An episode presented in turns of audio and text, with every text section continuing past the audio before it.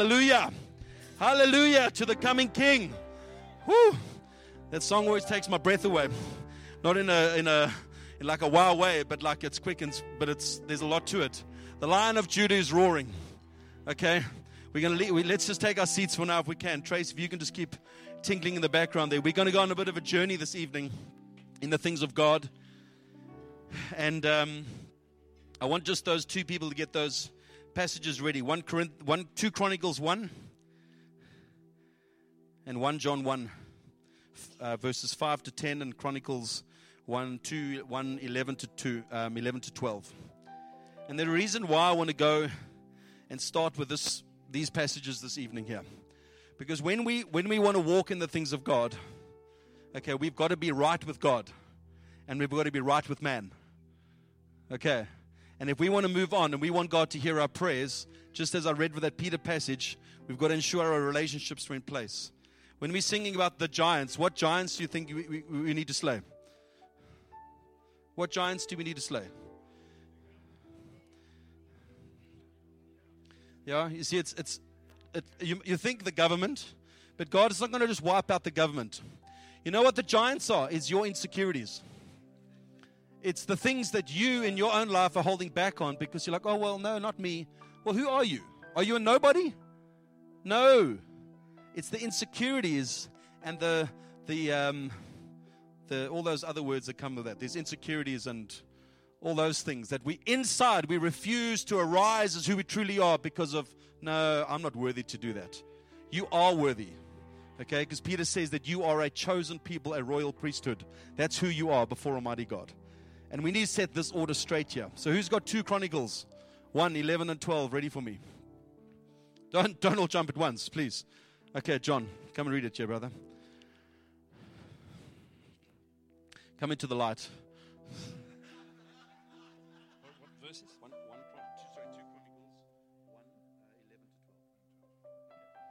Two Chronicles, one, 11 to 12. 2 Chronicles 1, verses 11 to 12. God said to Solomon, Since this was your heart, and you've not requested riches, wealth, or glory, or for the life of those who hate you, and you have not even requested long life, but you have requested for yourself wisdom and knowledge, that you may judge my people over whom I have made you king. Wisdom and knowledge are given to you. I will also give you riches, wealth, and glory, unlike what was given to the kings who were before you, or will be given to those after you. So Solomon went to Jerusalem from the high place that was in Gibeon in front of the tent of meeting, and he reigned over Israel.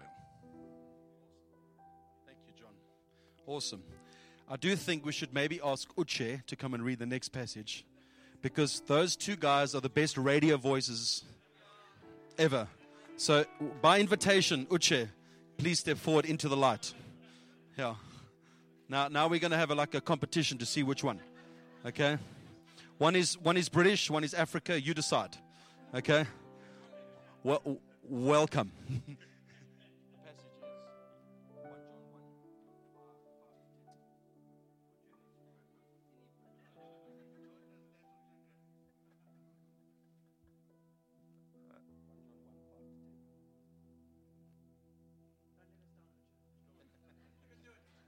sweating. 5 to 10. Okay.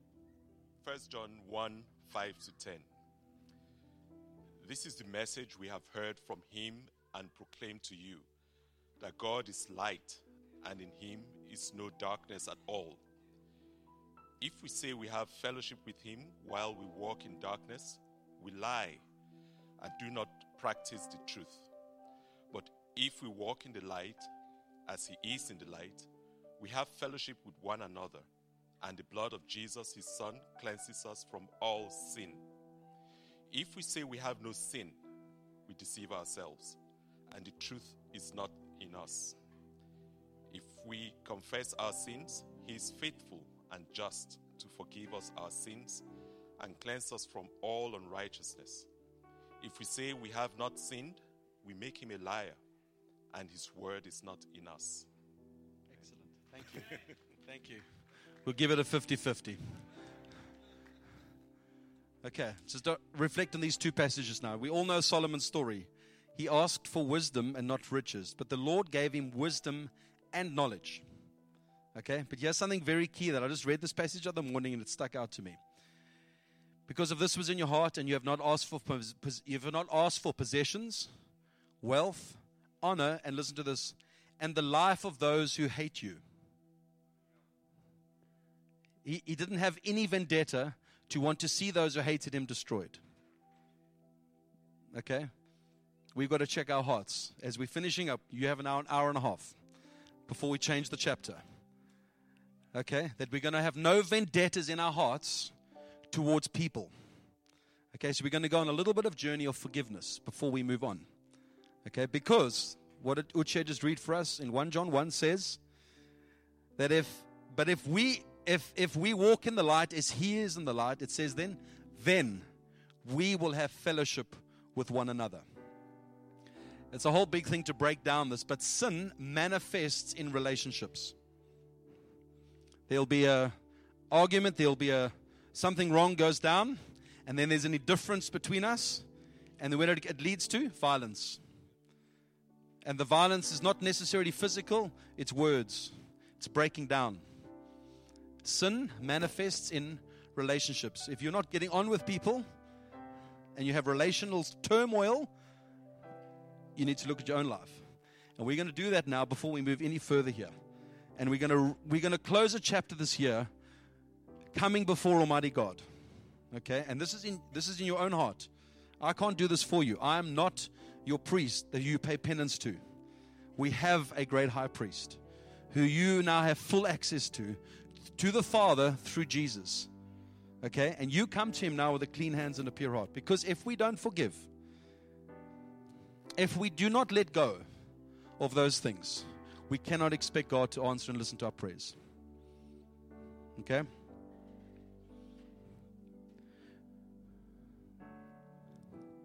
We need to walk in the light. So it's confessing all these things in our lives this year that have hindered our walk with God. It could be relational, could be financial stuff, could be all sorts of things. And I came across this passage the other day too, where Jesus is speaking to his disciples, and he says in Luke 17, 1 and 4 to them, Temptation to sin are sure to come. Be sure to come. I was talking to a young man the other day. Temptation is not the sin. Okay, it's what you do with the temptation. If you give it life, then you fall into sin. Go and read James and go and read those passages. But woe to the one through whom they come, these temptations. It would be better for him if a millstone were hung around his neck and he were cast into the sea than he should cause one of these little ones to sin. Now, that's another story on its own. But think in the world today of people that are giving these young children all these options about who they are and what they could be like, and they're destroying society. That verse is for them. It would be better that if you had a millstone around your neck and thrown into the sea. Woe to you if you are causing little ones to sin. Woe to you. But this is the part I want to get to. Pay attention to yourself. If your brother sins, rebuke him. Okay? If he repents, forgive him. I've seen many guys that I've had to speak to, they refuse to repent. They walk their own road then. Okay? But if they, re- if they repent, and they come and ask for forgiveness, the relationship is, is restored. And this is what it says Pay attention. If your brother sins, rebuke him. If he repents, forgive him. And if he sins against you seven times in the day and turns to you seven times saying, I repent, you must forgive him. Now, this is Jesus. Those are red letters in the Bible. If, if Jesus is saying those words, it's exactly the same for you to him.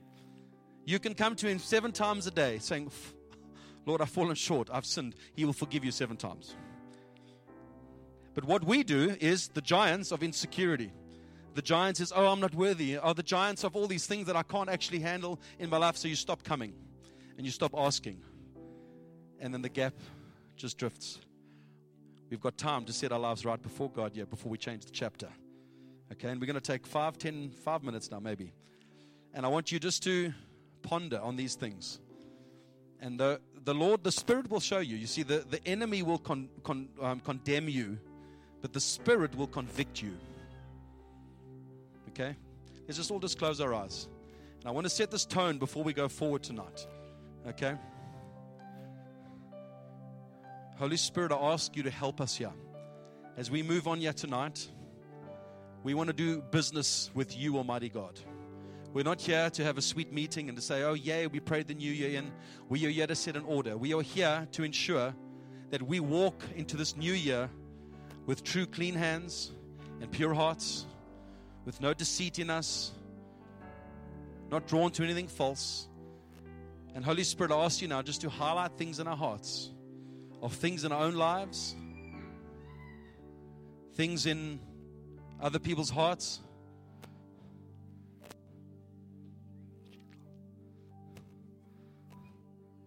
And if the Lord highlights people to you, He has your opportunity for, to forgive. You ask for forgiveness from the Father through the Son. And allow the Spirit of God to set that order in your heart now. Before we move any further, Holy Spirit, help us now. Help us to walk free. Help us, Lord Jesus.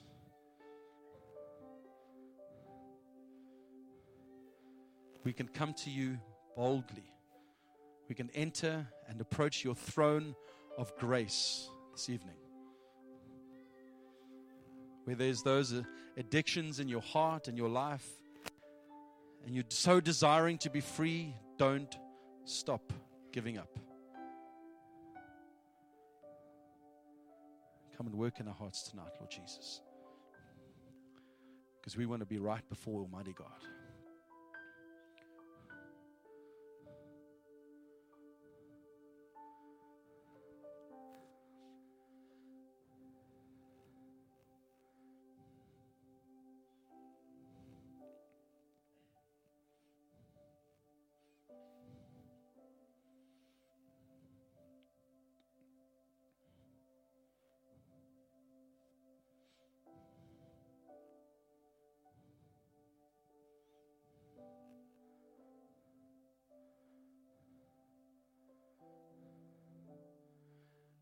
Father, we let go of all these things that the enemy would try and hinder us with, that he would lie to us about, and we wash it away